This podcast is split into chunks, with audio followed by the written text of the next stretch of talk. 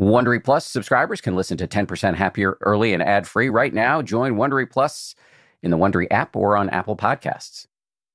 I don't know about you, but I was completely nuts when I was a teenager. I was a terrible person. My mother uh, likes to tell a story about the one time when I was 16 when she looked over at me during dinner and I was smiling, and she realized that it was the first time she'd seen me smile uh, in years. So I definitely could have used some meditation, but I can't imagine that anybody would have been able to convince me to do it. However, Jess Morey, who's my guest this week, does just that. She's the executive director of a group called Inward Bound Mindfulness Education, or IBME, and they take kids ages 14 to 19 to residential retreat centers and out into the woods for hiking and meditation. She's got a super interesting backstory as well. And uh, I think this is uh, an episode that parents in particular are going to be really interested in. But even if you're not a parent, her story and what she does now is super interesting. So here we go. From ABC, this is the 10% Happier Podcast. I'm Dan Harris you started meditating as a teenager. How did that happen? Uh, so I was 14, and my mom used to go to the Insight Meditation Society in Barre, Massachusetts. Mm-hmm. And by the way, that's where I go meditate. B A R R E, Massachusetts. Awesome place if you're going to go on a retreat. Um, that's the place to do it, or one of the best places to, to do it. Yeah, I definitely agree. So they, my mom would go there and do 10 day retreats every year when I was younger. Um, so this was like in the 80s. And were your dad was your dad cool with that, or or was it like annoying for him? Uh, my dad, my parents were divorced when I was two. Ah, uh, okay. So gotcha. Yeah. And so who stayed with you when you did it? Then? I don't actually remember. That's a good. question. You were running wild. but some of the times, I think we were. Awesome. Yeah. So age 14, what, what were you like as a 14 year old that that idea struck you as even remotely reasonable? My parents did all sorts of things that there was no way I would have done. Yeah, and well, so they started a teen meditation retreat right around then. The 1st uh-huh. ones happened, and I I was interested in it my since I was really little. Actually, I would beg my mom to take me with her to go meditate with her friends, and then I would sit for like two minutes, but um, and then read a book. So I don't. I just was kind of always interested in meditation. Were and you a good kid? Yeah, I was, I was probably a good kid. Yeah. I mean, on like of course, as a teenager, I did drugs and partied and stuff. Rebelled a little bit, yeah. right? Mm-hmm. I mean, to to some degree, um, but yeah, I was basically a good kid. But at the same time, she sent my brother who was would probably have not been in the good kid category. so, and so he, we, she had to really kind of encourage him strongly to go. But the, I mean, the atmosphere. There's just kind of an atmosphere of peace. So even he, at first, like we really didn't want to be there, but he settled in and loved it. But I, I mean, yes, there was an atmosphere of peace. Mm-hmm. But I mean, just I'm still a teenager in many ways, and when I'm there, I rebel against it. I feel like I'm at summer camp, and the counselors get to go out at night and have fribbles at Friendly's or whatever, and mm-hmm. I got to stay there and eat the vegetarian food and meditate and listen to Dharma talks and blah blah blah. I, I, you didn't have any of that. well, the thing is, when you're the teen retreats, especially the early days, like there were no rules, so we didn't we like it wasn't silent kind oh, of ever. I mean, okay. we would medit when we were meditating in the hall. We basically were silent, but all the people that were running the teen retreats didn't have kids, so they kind of had no ideas how to that you were supposed to make rules for teens. So we would like be we'd be in each other's rooms till like three in the morning and running. Oh, so this is part, this is fun. Yeah. Okay, gotcha. yeah, I mean, I, t- I this is sort of like insider information, but now it's totally different. This is not the way you run it's your. It's not the way that we run our retreats okay. now. At some point, someone figured out that teenagers need a, a bedtime, mm-hmm. and the boys shouldn't go in the girls' rooms. It got a little bit more. We we all kept the precepts. Like we took the five mindfulness precepts, and we basically kept them. Basically, promising not you're to, not going to do a variety of things. Right. Misuse your sexuality, kill, lie, steal. Do drugs or alcohol. Do right. No intoxicants. Yeah. Right. And we and we basically kept those. I mean, I, I did. I think most people did. But then we were just we'd like be we'd be like downstairs in the walking meditation hall, like at two in the morning, playing "Light as a Feather, Stiff as a Board." I don't even know what that is, but it sounds vaguely illicit. like where you try to levitate people. Oh, okay. You know, gotcha. Just like running. It was awesome. Those were the good old days. And did you prac- Did you connect with the practice at that time, or was it all about light as a feather, stiff as a board? Yeah, um, I, th- I think, I think what I connected with again was the atmosphere and the kind of the en- the connection and attention of the adults that were there was the biggest thing that I connected with when I was 14, 15. But then I started to get really into actually the practice, and I had experiences of you're just having that a mind state of peace, like a moment when you're kind of quiet, calm, Yeah, so I loved it. So that's probably when I was 16, 17. And then when I was so when I was 17, I did a 10 day retreat at IMS, an adult retreat. Wow. Mm-hmm. Wow. Yeah. That's mm-hmm. hard for adults. It was super hard. That was really hard. It was like, wait, what, where's the hacky sack? Yeah, and, but then you quadrupled down. You graduated from high school yeah. and you went to Burma. Yeah. For three months? Uh, I was in Burma for most of the year. yeah. Where you lived at a monastery, right? For a yeah, a big portion of it. Mm-hmm. And I, I, you, you've said that when you called your mm-hmm. father mm-hmm. to tell him you're doing this, he cried. Yeah, he did. Actually, my mom and I had gotten in a fight when I graduated, so I was living with my dad. So, oh, so you told him face to face? Yeah, I just said that, and uh, which was great because my mom couldn't tell me I couldn't go, and my dad couldn't tell me I couldn't go because he didn't really, he wasn't able to tell me to do things. So he cried. Mm-hmm. So you, but you did, and you did it. And why did you want to do it, and how was it? So on that teen retreat, the right after I graduated from high school, I went back to the teen retreat, and I don't. It literally was like sitting in a meditation. I just got the idea in my head: go to Burma. I get all sorts of ideas in my head, but I don't act on them. I know it was like one of those really vivid, almost like a voice in my head. And plus, I was like, I had a teenage brain, yeah. so I was yeah, like, yeah. No impulse control. Yeah. Well, I mean, of course, it took it was less than an impulse, but totally not looking at the risks. Yeah. I just was like, sure, I'll do that. And I think a number of the staff for the teen retreat had been recently had been to Burma or were going to Burma, so I had heard them saying they were going to do that. So I just decided that's what I want to do. All by yourself. Mm-hmm. And uh, did you make arrangements in advance for to be at a monastery?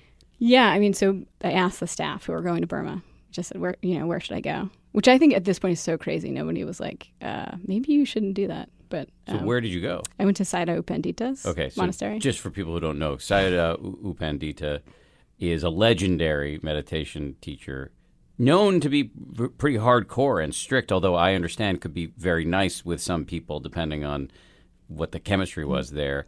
But it's a really it's a hardcore style of teaching, um, and it's very very much in silence. Um, if, if, I mm-hmm. correct me where I go yeah. wrong here, and it's about achieving what's known as stream entry, which mm-hmm. is the um, the first stage of enlightenment, where you have an experience of nirvana, and he's he's like a field marshal getting getting the troops uh, mm-hmm. in that direction. And here you are, eighteen year old kid, and you show up there. What was it like? Um, he, he, recently died, by the way. Yeah. Right? Mm-hmm. Yeah. Well, so actually, the reason I went there was because he was the teacher who started teen retreats in the U.S.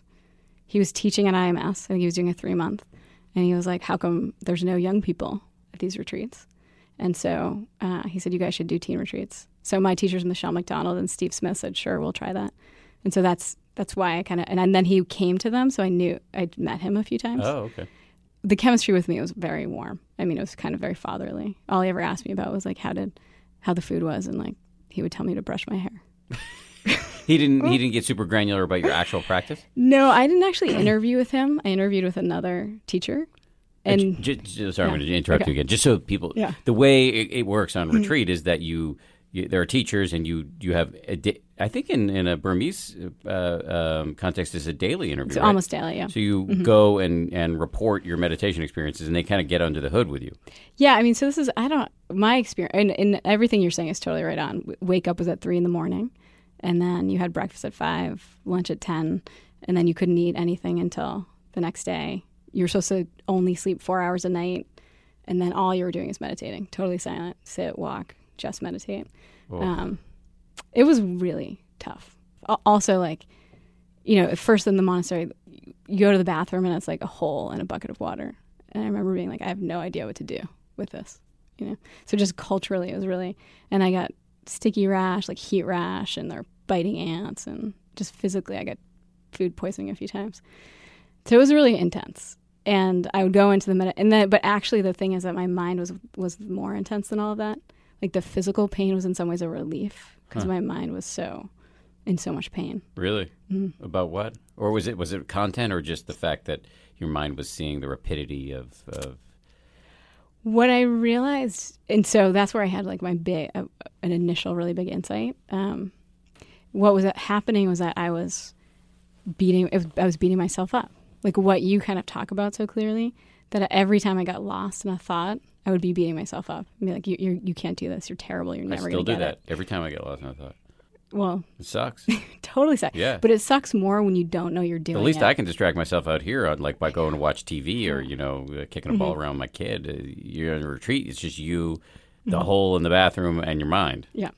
It was brutal. It was so brutal. But so the thing is, actually, what's cool is that it's less painful when you know that that's what's happening.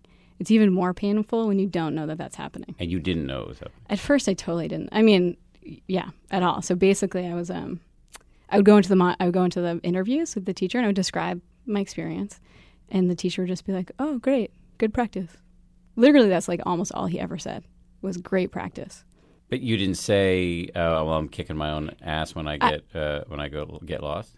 Well, because at that point, I was just like, I don't. I was like, I'm having a really hard time. Like, I really thought I might go crazy, and um, so the woman who's sharing, who's like in this little kuti next to me, is actually a teacher now named Annie Nugent, who's at IMS. And she was like, she'd always be outside walking and smiling. She was always smiling, right? And I was like, what is she doing? Like, uh, we're doing something different because this is a hell realm for me, and you somehow seem to be having a good time. So uh, I think of, this was maybe four weeks in or something. Or a few, I ran over to her room and just was like, I, I can't do this anymore. And like, what are you doing that I'm not doing?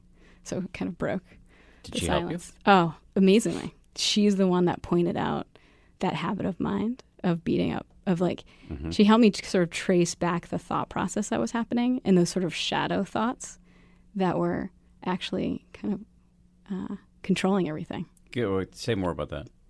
Um, Because that that sounds like some NSA stuff there, but actually, it's actually super. There's there's some there there. Yeah, I mean, it's sort of like those sort of those quiet, subtle thoughts that actually are in some ways they're quiet and subtle because they're our beliefs. Yeah, they're right, right, right, right? They're Very hard to see them. They're Totally. the water we're swimming in. exactly. So they're but they're sort of always quietly going on there in the background, and so and it's interesting if you start looking at your mind and watching thought. If you do like thought meditation practice, you start to see the kind of different loudness and nature of these different kinds of thoughts. But it's basically those really quiet thoughts that are so pervasive. You're no good at this. You're probably no good at anything. This is a waste of time. Mm-hmm. The rest of your life's going to suck. Right, totally. You're never. And then what was at that point? I was getting all that Buddhist doctrine, which when you're on teen retreat, there's kind of none of that. So I literally didn't even know. I was like, what is this about the Buddha? How come everyone keeps talking about the Buddha? So, uh, you know, we hadn't talked about no self. We hadn't talked about dukkha, uh, suffering. We hadn't talked about uh, impermanence. Like those weren't pieces of my training before.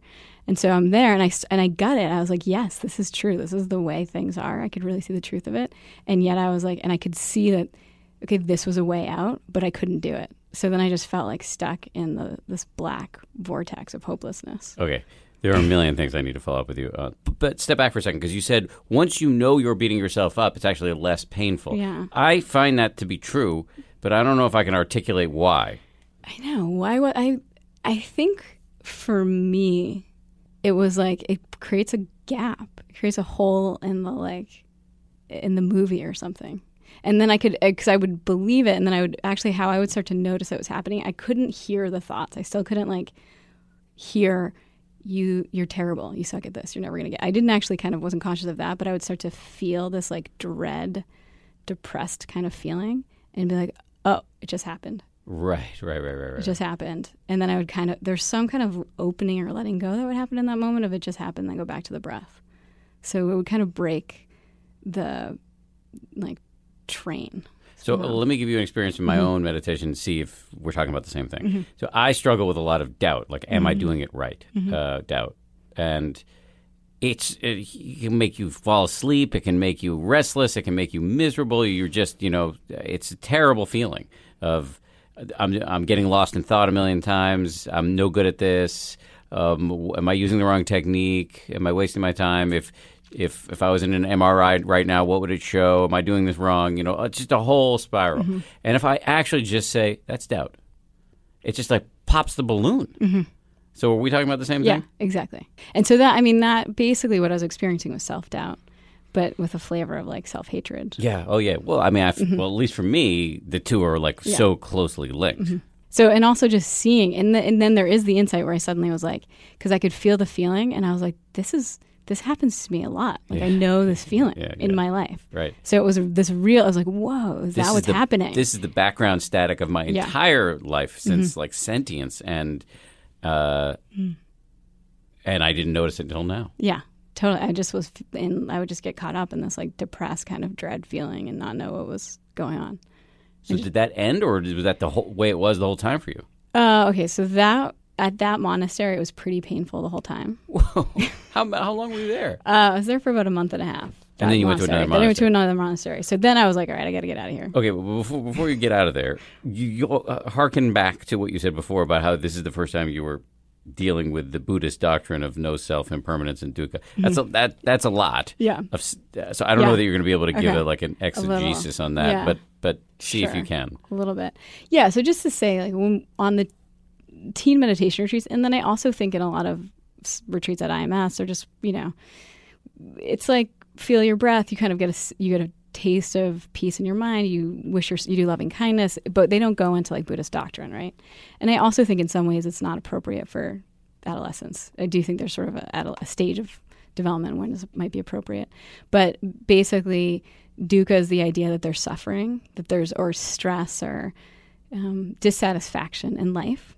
I mean, and you could go into an exegesis about this. I have so many opinions about it at this point, but when I heard it at that time, I heard basically life sucks and everything is painful. That's not quite what the Buddha meant. No, at all. But that was definitely how I interpreted it. And yeah. there was a way that I could say, yeah, that's kind of true. And maybe, and then like, so it was like this hopelessness. Is it never going to get better? Right. Basically, I think a, a slight maybe modifier in the correct yeah, direction please. would be like, life sucks if you're constantly grasping at things that won't last. Yeah. Great. Totally. Yeah. And if you believe your thoughts. Yeah. Basically. And if you believe there's a you thinking yeah. the thoughts, right? That you have to protect and, you know, get yeah, get all these things for. Totally. But at that time, like not have, I didn't, there's no nuance for, in the teaching, you know, because also it's like the teaching was Sayadaw Pandita, like speaking behind a fan and then it being translated. What? Speaking behind a fan? this is what they do. They like, I think it's because they're trying to say like, it's not him speaking, it's the, it's the Dharma coming yeah, through him. Yeah. That's a little creepy. Yeah. I mean, that's I like the least, it's like the least the, of the, the weird smallest things. problem. I don't yeah. mean like I, I don't mean any disrespect yeah. towards Sayadaw U Pandita, who was a giant. Mm-hmm. Um, so creepy might not have been the right, but it's a, it's a, it's a bit. It would mm-hmm. be off-putting, I would imagine. Yeah, but again, I mean, you're in the middle of like it's just everything is right. at that point. It's like there's no there's no normal. So it's like yeah, True. sure. So do we need to get into impermanence so, and yeah? And no I mean, self? just quickly, imp- I guess impermanence being you know everything changes, but then then the kind of end thing about impermanence that he would really emphasize was like, so you're going to die, and everyone you know is going to die. right. Everyone you love is going to die, and he yeah. would say that a lot. Yeah. You know, so I'm this 18 year old, and the one thing like kind of getting me through is I'd think about my family or my boyfriend at home or something, and and then I was like, oh no, I shouldn't think about them because they're just going to die. You, you know, so it's just I wasn't getting any nuance of the of the teaching, and then the no self thing, zero nuance. No one was really they're just like you don't exist. So then I was like, oh my god, I'm a terrible. Like not only am I terrible, like the worst person and impermanent, but I also don't exist. That's a tough cocktail. it was just, yeah. I mean, it's like yeah. No self actually is is actually better translated as not self. Mm-hmm. The T is actually super important. Mm-hmm. I've found just personally that that uh, that's just my opinion. Um, is actually super interesting, not as nihilistic as one could take it to be. We don't have to get into it here because mm-hmm. there's a lot of other stuff we want to talk about. Mm-hmm. Maybe we'll get back to it. Yeah, but anyway, I so totally you leave after six weeks. Where do you go? Um, so I went to another monastery with Sayadaw. Well, and this is kind of funny. So basically, Sayadaw U Pandita would always tell me to brush my hair because I had dreadlocks at the time. and so while I was there, I was like a fan of of um, like, like Phish. Yeah, yeah. Okay, I used to go gotcha. to Phish shows Sweet. and stuff like that. we would not have gotten along. no, you and my husband would. I yeah. would not have. No, I already get him. along yeah. with your husband. I only met him exactly. once. He's awesome. Uh, yeah. So yeah, I was I was like you know a hippie, exploring that part of myself. And uh, so I had dreadlocks. So when I was there, I like did not take care of them at all. You know, you dreadlocks for white people like can, are really hard to take care of. Mm. So um, I wasn't taking care of them. They like became a big net. So I, I just chopped them off, and some of the nuns shaved my head. And so then I, I happened to be the, the head monk of this next monastery I was going to, Sayadaw U Lakkhana, who's up in near. Um, he's in the Sagaing Hills, and he um, anyway was like, "Oh, great, you're gonna become a nun." And I was like, no, no, no. I had these dreadlocks. I had, to, and he was like, no, no, no. You'll become a nun. It's not okay for you to have a shaved head and not be a nun. So I went to this other monastery and became a nun, a Buddhist nun for Wow, Yeah. you were a nun. yeah, How, how Mhm. long? uh, four weeks. Okay, Yeah, pretty so short. short, Nunhood. totally not long. And how was that place? It was awesome. So a few things. Sayadaw U Lakkhana, his whole thing is loving kindness practice, metta. He's kind of known as the loving kindness monk, and um, so he, does a lot. Of, his monks and nuns practice a lot of that. Can I just jump in and just Yeah. explain? We've talked about it a lot on the show, but some people maybe just maybe this is their 1st episode. It's a practice where you systematically envision people uh, and uh, people you love, people who've been your benefactors, people who are your close friends, people who are neutral, people who you don't like, and then everybody, all all people and animals, and you send them good wishes. That's a rough description. Um, So that, that that was the that was the scene at this place. Yep. So they were doing. There's a lot of metta going on here, and so it's a it's a chiller atmosphere. It's a chiller, and Yeah. also it was a retreat that my teacher Michelle. Oh, and Joseph. Joseph Goldstein. teaching. Yeah, the guy who, for a bunch of probably bad reasons, agreed to be my teacher. yeah. He's the best, and he was there just practicing, or he was Mm-hmm. No, he was teaching. Oh, So, the great. two, so they were teaching a retreat specifically for Westerners oh wow, at okay, this monastery. So it was right. Michelle and actually Steve, Michelle's partner, was supposed to come, but he couldn't get in to the country. So Joseph came. so it was the two of them teaching the retreat. So that also made it nice atmosphere. Yeah, I mean, jo- Totally, nobody's yeah. nicer than Joseph. right. And Michelle's like she was kind of she's like my dharma mother. Wow. Like seeing her, I as soon as I saw her, I just started sobbing. Oh, I'm sure. she, she's like so loving and kind. I haven't met her, but she sounds Mm-hmm. great. So you and but you uh, you so you did those four weeks, and then you kept going. You stayed in Burma. so no, so then I so I stayed for four weeks there, and then I went to India. oh, okay. Yeah. So I disrobed after that, but thinking I wanted to become a nun for my life. That was kind of like this is what I want to do. Wow. Uh, So you went to India with that plan? that yeah. And did you go to another monastery? I went to so I, I this was all planned out. My high school roommate was meeting me in India, so this was like in February or we're getting into March. So we we went to the Dalai Lama gives teachings every March In Dharamsala. in Dharamsala. So we went there uh, and and sat in on his teachings for a couple weeks. Uh, we did a, a retreat, a Tibetan retreat, and then we kind of did. It was sort of like a spiritual quest. We like went to Bodh Gaya and Varanasi, and then went to Nepal and did a Tibetan retreat there. wow. Mm-hmm. At the end of it, were you? Did you like? Enlightened, Were you enlightened? can't you tell? Yes. So you decided not to become a monk. In fact, if I recall, you went back, went to college, uh, even maybe grad school, Uh, yeah, I did. and then you had a career in, in clean energy, yeah, hmm clean energy and climate finance. and then kind of chucked it all to to to go run teen retreats. Yeah, Why? there are two things. My mom, you have to ask your mom parents if you can become a monk or nun for life. Oh, And I called my mom from India, and she was like, uh, "No." I get a say in this? Yeah. No. that, that was a piece of it, and and then actually I saw this Tibetan monk who was like supposedly a psychic Tibetan monk uh, at this monastery that I was practicing at, and I was like, "Hey, I want to become a nun for my life. This is what I want to do." And he was like, "No, you should go home. Go home and, and work." He told me to go home and work. I was devastated at the time, but I just I did. I just went home, and went to college, and yeah, I worked in clean energy, and then basically I was volunteering with teen retreats for a number of years, uh, and we decided to make a nonprofit at some point so that we could do more of them around the country. That's IBME. Yeah, that's IBB.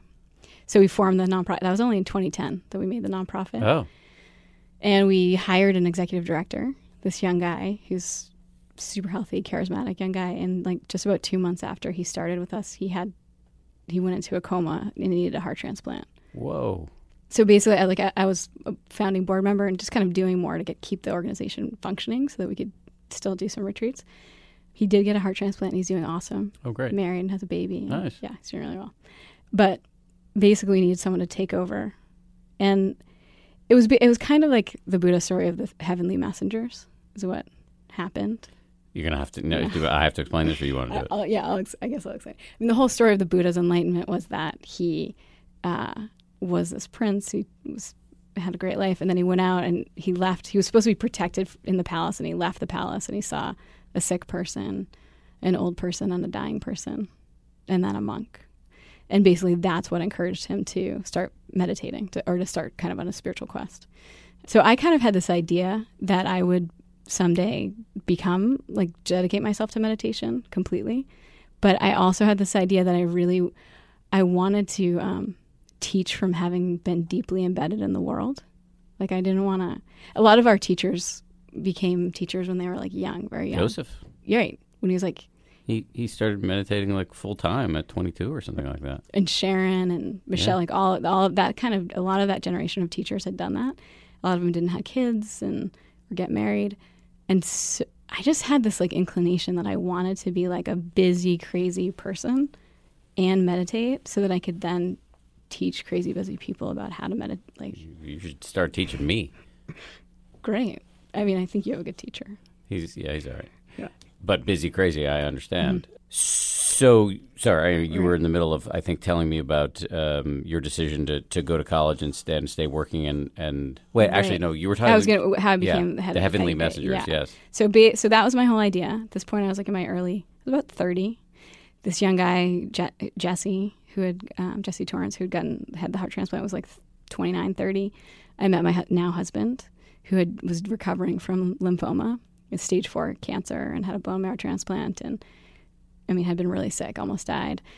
And then my roommate who I lived with got leukemia. Wow. And started going through um, treatment and had to have a bone marrow transplant, which was pretty crazy having that combination. And then my brother got really sick and died not long after that. Oh man. So basically, it was just this, and all of those people were in their like late twenties, early thirties. Yeah. And it was just this moment of like, wait, I, I, I love meditation. I love teen retreat. It's like the one time in my year when I don't question whether what I'm doing is worthwhile. Mm. There might not be a later. Basically, it was like there might not be a later. There might not be like when you're 60, you can do that.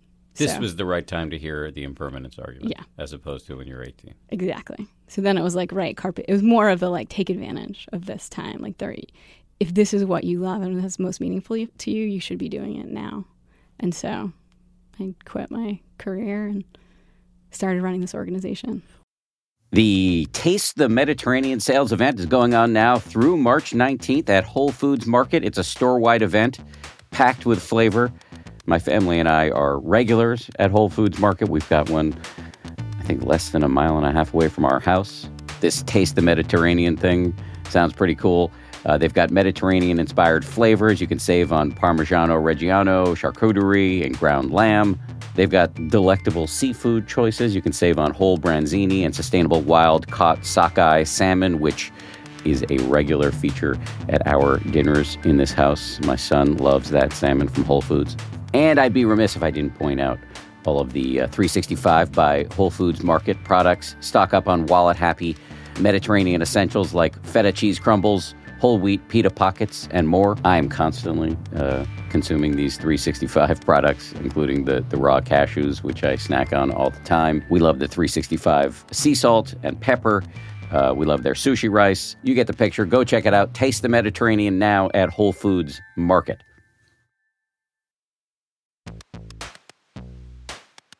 Audible lets you enjoy all your audio entertainment in one app. You'll always find the best of what you love or something new to discover. They offer an incredible selection of audiobooks across every genre, from bestsellers and new releases to celebrity memoirs, mysteries and thrillers, motivation, wellness, business, and more. Audible is the destination for thrilling audio entertainment with highly anticipated new releases and next listen recommendations for every type of thriller listener. The selection over on Audible when it comes to true crime, mystery, and thriller is um, quite extensive. They've got John Grisham, tons of stuff by Stephen King, David Baldacci. My favorite that I've checked out recently in the crime fiction genre is called Age of Vice. It's by Deepti Kapoor. It came out uh, not long ago. Not only is it thrilling and uh, very, very plotty, but it's also written incredibly well. It's truly literature. Deepti Kapoor is a, a, force of nature as a writer. Age of Vice, it takes you into the uh, underworld in New Delhi in India. I absolutely love that one. As an Audible member, you can choose one title a month to keep from the entire catalog, including the latest bestsellers and new releases. New members can try Audible free for 30 days. Visit audible.com slash 10% or text 10% to 500 500. That's audible.com slash 10% or text 10% to 500 500 to try Audible free for 30 days. Audible.com slash 10%. Why did you like working? Why do you like working with teens so much? Because I mean, a lot of sane adults like do their best to avoid teenagers mm-hmm. at all costs. Um, I'm actually not anti-teenager, although you know I was in a I gave a speech earlier today at a high school, and oh, okay. um, I mean they're crazy. Mm-hmm. I love them. They're crazy yeah. though. So what? Why do you? Why do you? You, you actually live with a bunch of teenagers because your husband teaches at a school in suburban Massachusetts. and You guys live in one of the dorms. You can't get away from these people. Yeah, that's true. Um, yeah, I love working with teenagers, with adolescents. Uh, so I've recently been working now more also with college students and love that age group as well. I mean, I love how much energy they have. Love, they're so creative and energetic. So just it's just fun is one piece of it. The other piece is like I, I like to say they have less like crust on their hearts than adults do. So they much more quickly put in the right atmosphere with the right conditions, like learning this practice with a bunch of people who are kind and seeing them in their best selves, they go back to that best self pretty quickly. And just like all of that natural human instinct to be generous, to be compassionate, to be caring, in five days, like they're transformed. And I think that that happens a lot more quickly with young people. Yeah, that's amazing, and your description mm-hmm. of it is fantastic. I'm just interpolating back to when mm-hmm. I was uh, a kid and just really a, a knucklehead mm-hmm. and not nice. I just don't know what would have happened if I went on one of those. I don't think you would have been able to get me onto one of those yeah. retreats, but I wasn't in touch with a best self. Mm-hmm. Well, I mean, a few things. First of all, I don't think that every teenager should meditate necessarily or come on teen retreat. I mean, I do think it would be cool if every teenager knew that there was this practice and they could kind of get a taste of it and then they could decide if it was helpful for them. But a retreat is intense. It's five. They meditate about five hours a day, and we definitely they, they have to want to be there to come on the retreat but we definitely have kids whose parents strongly encourage them to go. What is t- t- tell me what what you do on these retreats. So it's it's basically a mix throughout the day of we do sitting meditation walking meditation yoga um, loving kindness every day compassion practice. We do two hours of small group work which is yeah there's is, is that hot seat exercise? Yeah. So what is a hot seat exercise so a, a, I, I think of a hot seat as like a group meditation. You're in the hot seat right now. Yeah, exactly. Part of it, but there would be like 10 other people staring at me and asking me questions. Gotcha. That would be the, the process. Right. But this is more torturous for you. Yeah. oh, yeah, totally. I mean, so part of hot seat, the whole idea of it is that like, so you are the object of med. If you choose to be, you become the object of meditation. And so part of that, just like we're practicing with our breath, with our mind, you're cultivating that kind, curious attention, but on that person. So we really practice like you keep your eyes on them, you mm-hmm. keep your attention. If you notice that your mind's wandering off, you bring it back. I'm uh, doing that with you. I'm not. I'm not. Yeah. That was not sarcastic. Yeah, great. And then and then it's this like it's weird that I'm like the kind of guy who has to say that. well, then it's a, then the whole the whole idea of it is like you're just following your kind curiosity. So you're like there's no um, agenda behind your questions. They're just like what's kind of arising in this moment out of curiosity and you follow that though they're not necessarily often those get into questions that are pretty hot like mm. profound but it's not like you're trying to ask the hardest question it's just like what's naturally arising but teenagers can be mean so that does this doesn't it doesn't never become sort of uh, well, it's, it's, really facilitated. So the adult staff in the group are facilitating it. So you have to raise your hand, ask a question. You ask your question, they answer. You have to say thank you. It's over. You, it's not a back and forth. Okay. So as a facilitator, we have a lot of control over. Not prosecutorial. Yeah, we get to kind of shift direction, and um, but we really rarely have to do that because the whole atmosphere that we create on the teen retreat is uh, so kind and accepting. Like this is the like foundation of what's happening, and that happens because of the staff, because of the the way that we engage them. Is like people want to be authentic and kind we all, we want to do. I mean, we're mean because we're trying to protect ourselves mm-hmm. in some way. Mm-hmm. So if given the, a space where you feel safe to do that, people will do that. Tell me if you think this is a, a, a mm-hmm. close enough analog. Mm-hmm. when I was 12 and 13, all my friends were having bar mitzvahs and bat mitzvahs, and I was only half Jewish, but I like bull, kind of bullied my parents into like mm-hmm. sending me to Hebrew school because I wanted to go. I wanted a, a bar mitzvah for social mm-hmm. acceptance and maybe some cash. And uh, Hebrew school had a whole different vibe. When I was at mm-hmm. Hebrew school, uh, where it was like kind of like openly dopily uh, nerdy, where we're learning this other language mm-hmm. where they went in the wrong direction, and we would sing these Hebrew folk songs, and um, it was like actually people dropped the mask in that mm-hmm. context. Close. Yeah, I think that is. I think that that's what the kids talk about. They totally drop the mask completely. And I mean, they take the precepts to be kind to each other.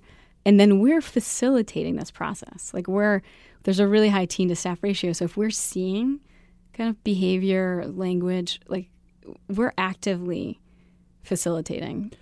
How, what do you do? How do you, you talked about the need for rules. What do you do if kids run off and are, you know, hooking up in the woods or they're smoking weed or something like that? What, what's the punishment? They have to go home. Oh, okay. Yeah, we send them home. And the thing is, though, with all of this, we try not to like. We really don't want to have a policing relationship with teens. It's like really a trust and deep respect, and basically saying like we trust you to like, and if you respect the spaces, is what we need to do. And we really talk about why. And we have the older teens who have been there before talk about why. I mean, and they say the most beautiful things about why, why it's important to be celibate on retreat. Or what? What? What do they say? I mean, one of the biggest things is like that energy when you're attracted to someone when you're crushing on someone is so distracting and then it like t- takes away so part of what we're doing is creating this inclusive community and when two people are doing that it kind of it cr- naturally cr- creates this exclusion and takes away from the kind of safety and connection of the whole group it's like one of the things they'll say and just for themselves then then a lot of them will say like i feel safe here i don't feel like i have to like be protecting myself from kind of the sexual gaze i can just be friends with people and feel safe in that way that makes a lot of sense. Mm-hmm. It really does. Mm-hmm. Um, what else goes on at the t- I, I kind of cut you off mm-hmm. when you were listing things to talk about the hot seat, but uh, uh, mm-hmm. there is some hiking on some of these. Yeah. So, so the other thing that happens on most of our retreats is, or all, yeah, we always have a, an hour and a half workshop period in the afternoon, which is um, the it's a whole range of things. The teens get to choose what they want to do, but those will be like mindful sports, uh, which Doug, my husband, always does. Arts, creative writing, but also discussions about like gender, sexuality, diversity. We do a lot of like social justice workshops, things like that, and then hiking or nature practices. So that's a that's our, our residential retreat. We basically rent a place like an IMS and then have a teen retreat there. When we go out into the wilderness, so we then we also have these a backpacking wilderness retreat, which is a little bit longer, and we go backpacks go out in the wilderness and camp along the way. Um, so that the schedule is a little bit different, but we're meditating out in the wilderness. We have still have the silence at night, and then we do a, a longer solo period. So wow. there's two nights when they'll be alone. Wow! And we, you know, we encourage them to practice to be to use mindfulness in that setting. There's a funny. Um, I don't know if you read Sam Harris's book Waking Up. He talks about mm-hmm. how he was on some sort of teen retreat. I don't think it was a meditation retreat, but mm-hmm. some sort of uh, wilderness experience when he was a kid, and there was a, a an alone part, a solitary mm-hmm. part of it, and he said his letters home rivaled anything you would have seen from Gallipoli and uh, you know Shiloh, just like complete self pity mm. and all this stuff. Because I don't think he was mm-hmm. prepared the way mm. you're preparing kids to be alone and, and look at their mind. Mm. Um, what kind of transformations, if any, do you see on these retreats? I mean, we see massive transformations.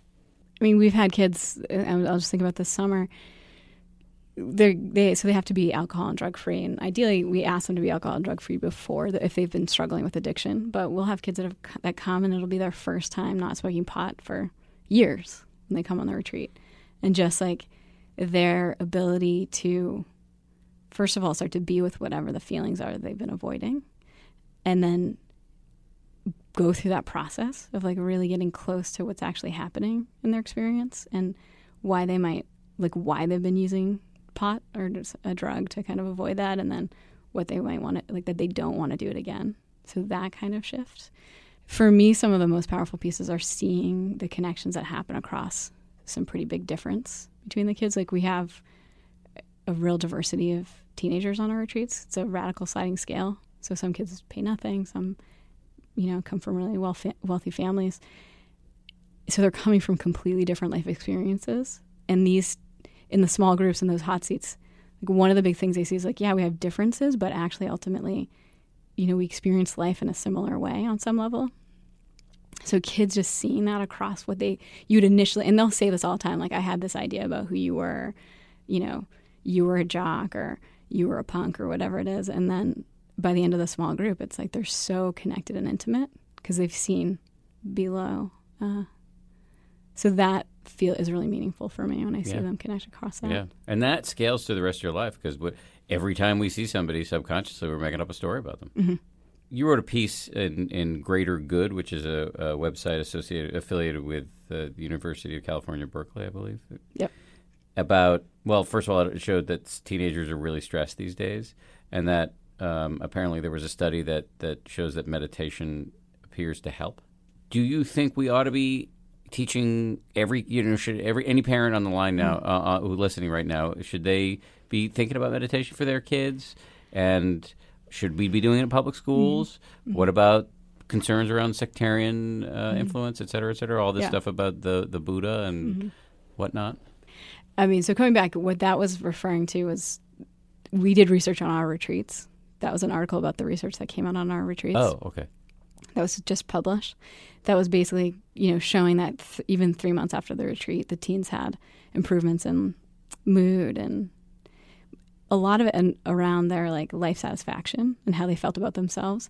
But actually, what was most touching for me about or important about that research was that the teens who had the biggest shift in self compassion, who who developed more versus mindfulness. So there's a study of like you could see how mindful they were and then how self compassionate they were.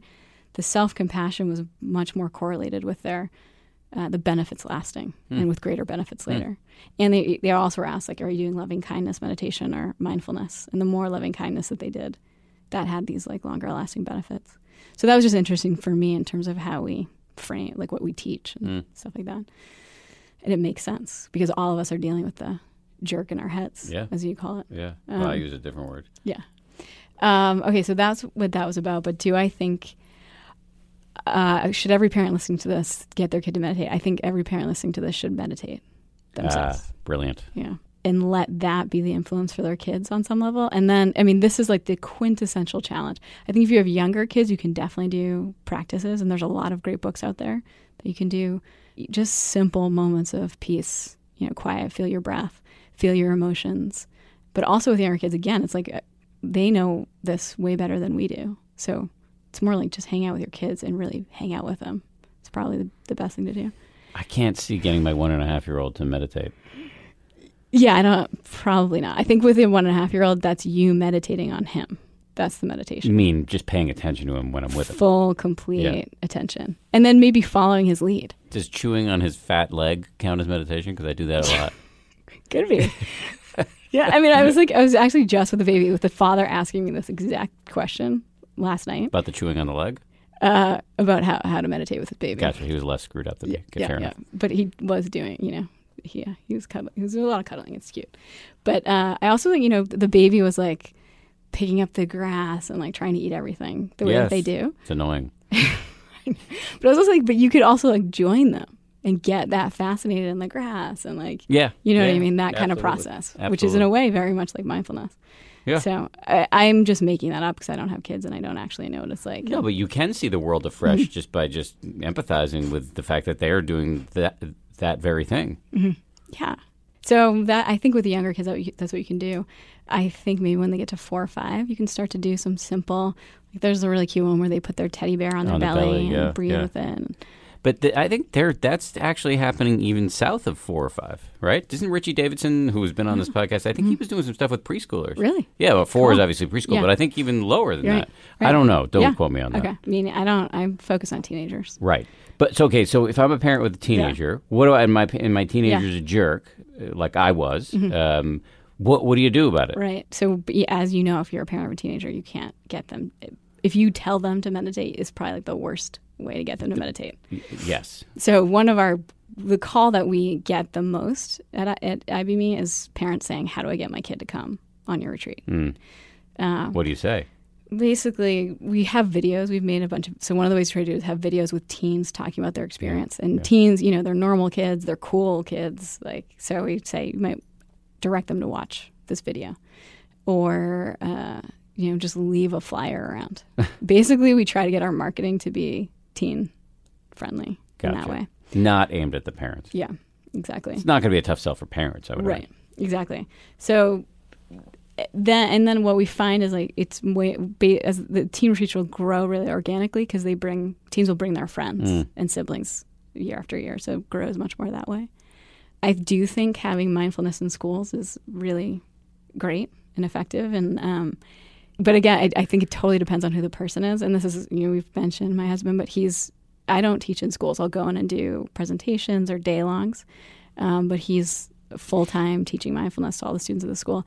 And he was he's also he went to this high school and he's in the sports hall of fame at the high school. Wow. He was like a national champion lacrosse player. Wow. And, and he's also incredibly sweet. But basically, you know, he's like he's a great ambassador for young people, you know, to to play that role, to introduce this. So I think it does kind of it does matter a little bit how you frame it, but mostly what you need to be is totally authentic with young people. If you're going to teach it. Yeah. But the school where your husband teaches is a private school. Yeah. There have been some, you know, skirmishes in public schools where people Mm-hmm. try to bring it in, uh, including on Cape Cod, uh, not far from you, because Mm-hmm. you're you're in, uh, outside of Boston, um, where parents of faith are unhappy about this. Mm-hmm. Do you have a view? Yeah, well, I mean, in that case, they dropped it. Yeah, because the they, lawsuit they- didn't, The lawsuit didn't go through because they could Yeah. But other places they've gonna- succeeded.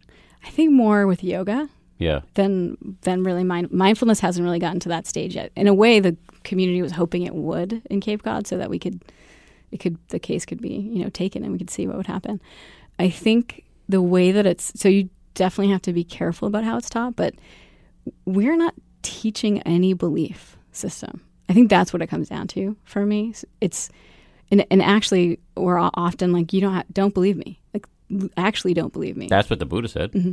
Right. So we take that all the time. It's just like, don't believe, like, this, just explore for yourself and see if you find this to be interesting. And I honestly think if a teen comes on our teen retreat, they, they really try it.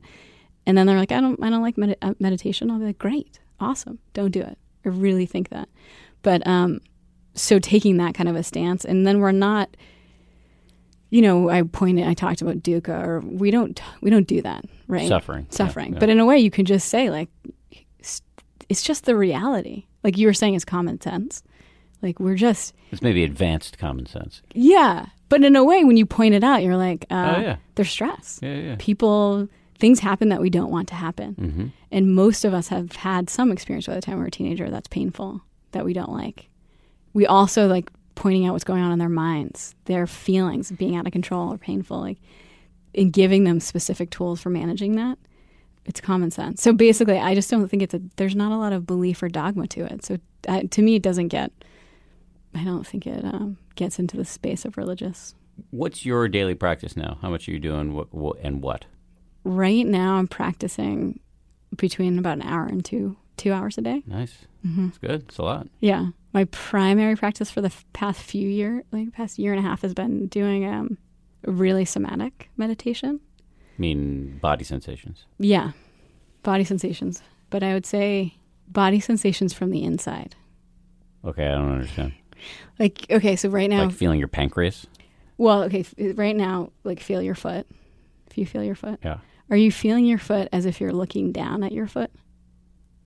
I don't think so. No, you like you feel like your awareness is inside of the foot. Yeah, I do. Great. So that's that's what I mean. So really being like deeply embedded, having your awareness inside of the experience. Yeah. Right. I think I do. I don't know. Mhm. But I, I could be completely overestimated. I mean, I am known to overestimate my abilities in lots of areas. Um, but I think so. Uh, but I see the difference. I see what you're Yeah. saying. There's a difference between thinking about what your hand feels like and just feeling it. Right. And even like sometimes I can I can be really connected to this kind of it can almost be like a witnessing, you know, like we're looking down at our experience. Yeah. Yeah. But this is kind of Letting it well up. be yeah, exactly. But even that, well up to what? As if there's some knower.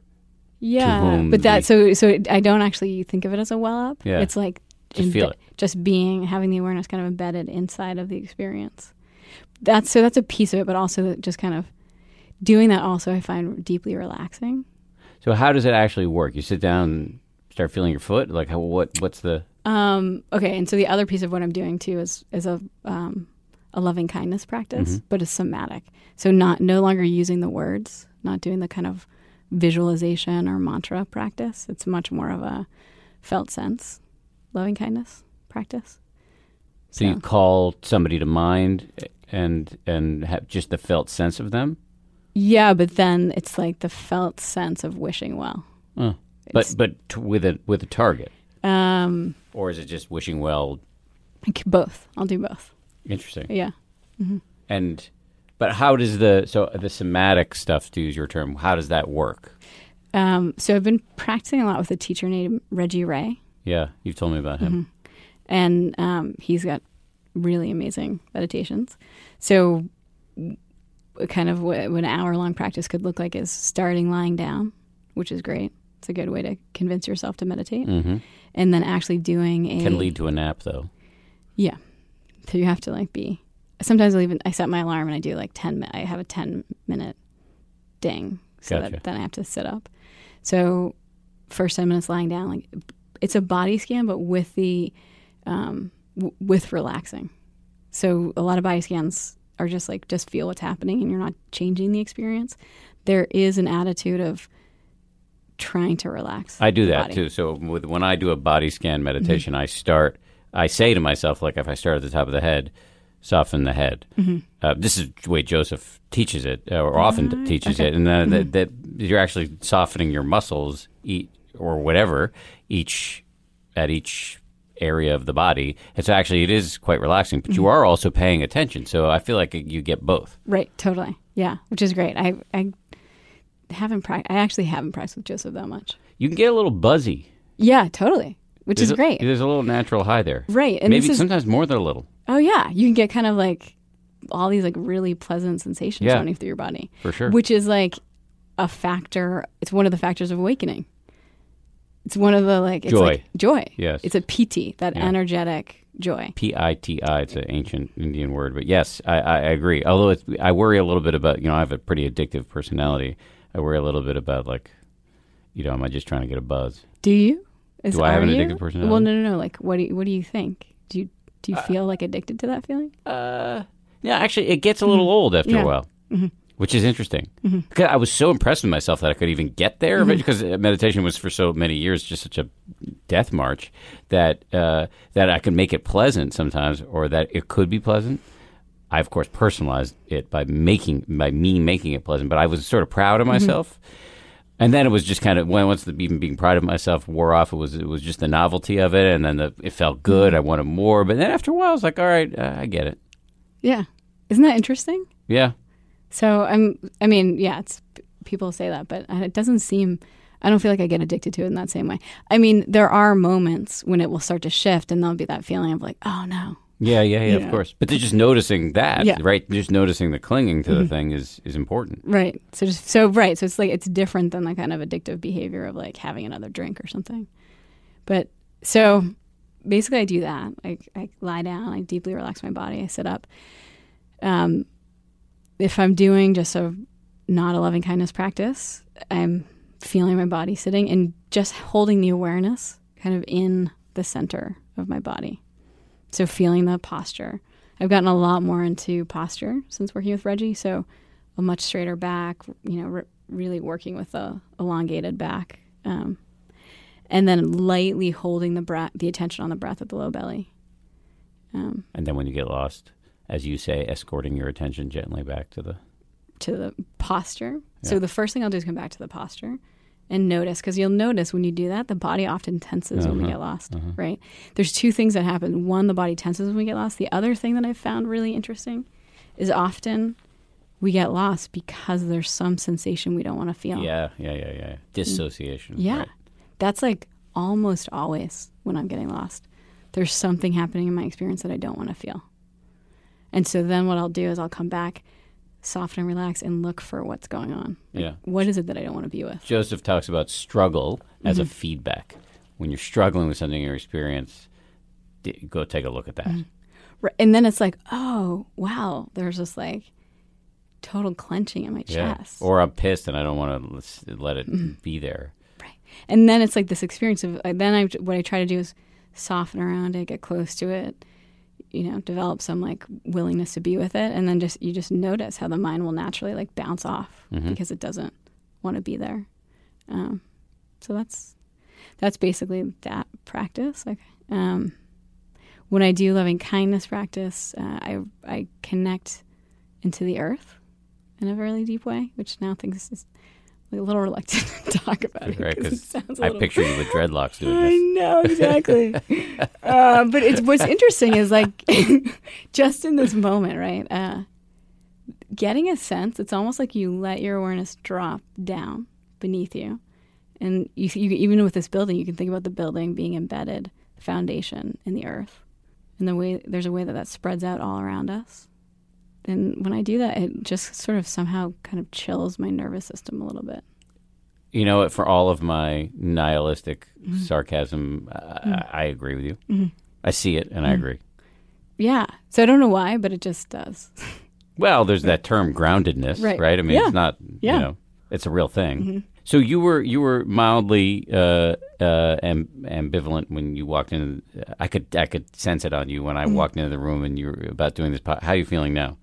You feeling okay? You still kind of a little bit freaking out? Um, a little bit freaking out. Really? Yeah. You you, okay. you did very well. Okay. Um, what's the website? The website is uh, IB as in boy, M E, so inward bound mm-hmm. mindfulness mm-hmm. education, IBME dot info. So there you have it. There's another edition of the 10% Happier podcast. If you like it, Please make sure to subscribe, tell some friends about us, leave us a quick review. All that really helps us keep the show going. I want to thank you for listening. I also want to thank the people who make this podcast possible internally here at ABC News Lauren Efron, Josh Cohan, Sarah Amos, Andrew Kalb, Steve Jones, and the head of ABC News Digital, Dan Silver. If you want to suggest topics we should cover or guests we should bring on the show, the best way to do that is hit me up on Twitter at Dan B. Harris. Uh, I love hearing from you, and I really do listen to the suggestions, so please keep them coming. And if you want to learn a little bit more about how to meditate, you can check out the 10% Happier app. We'll be back, as we are every Wednesday, with a brand new episode. Until then, take it easy.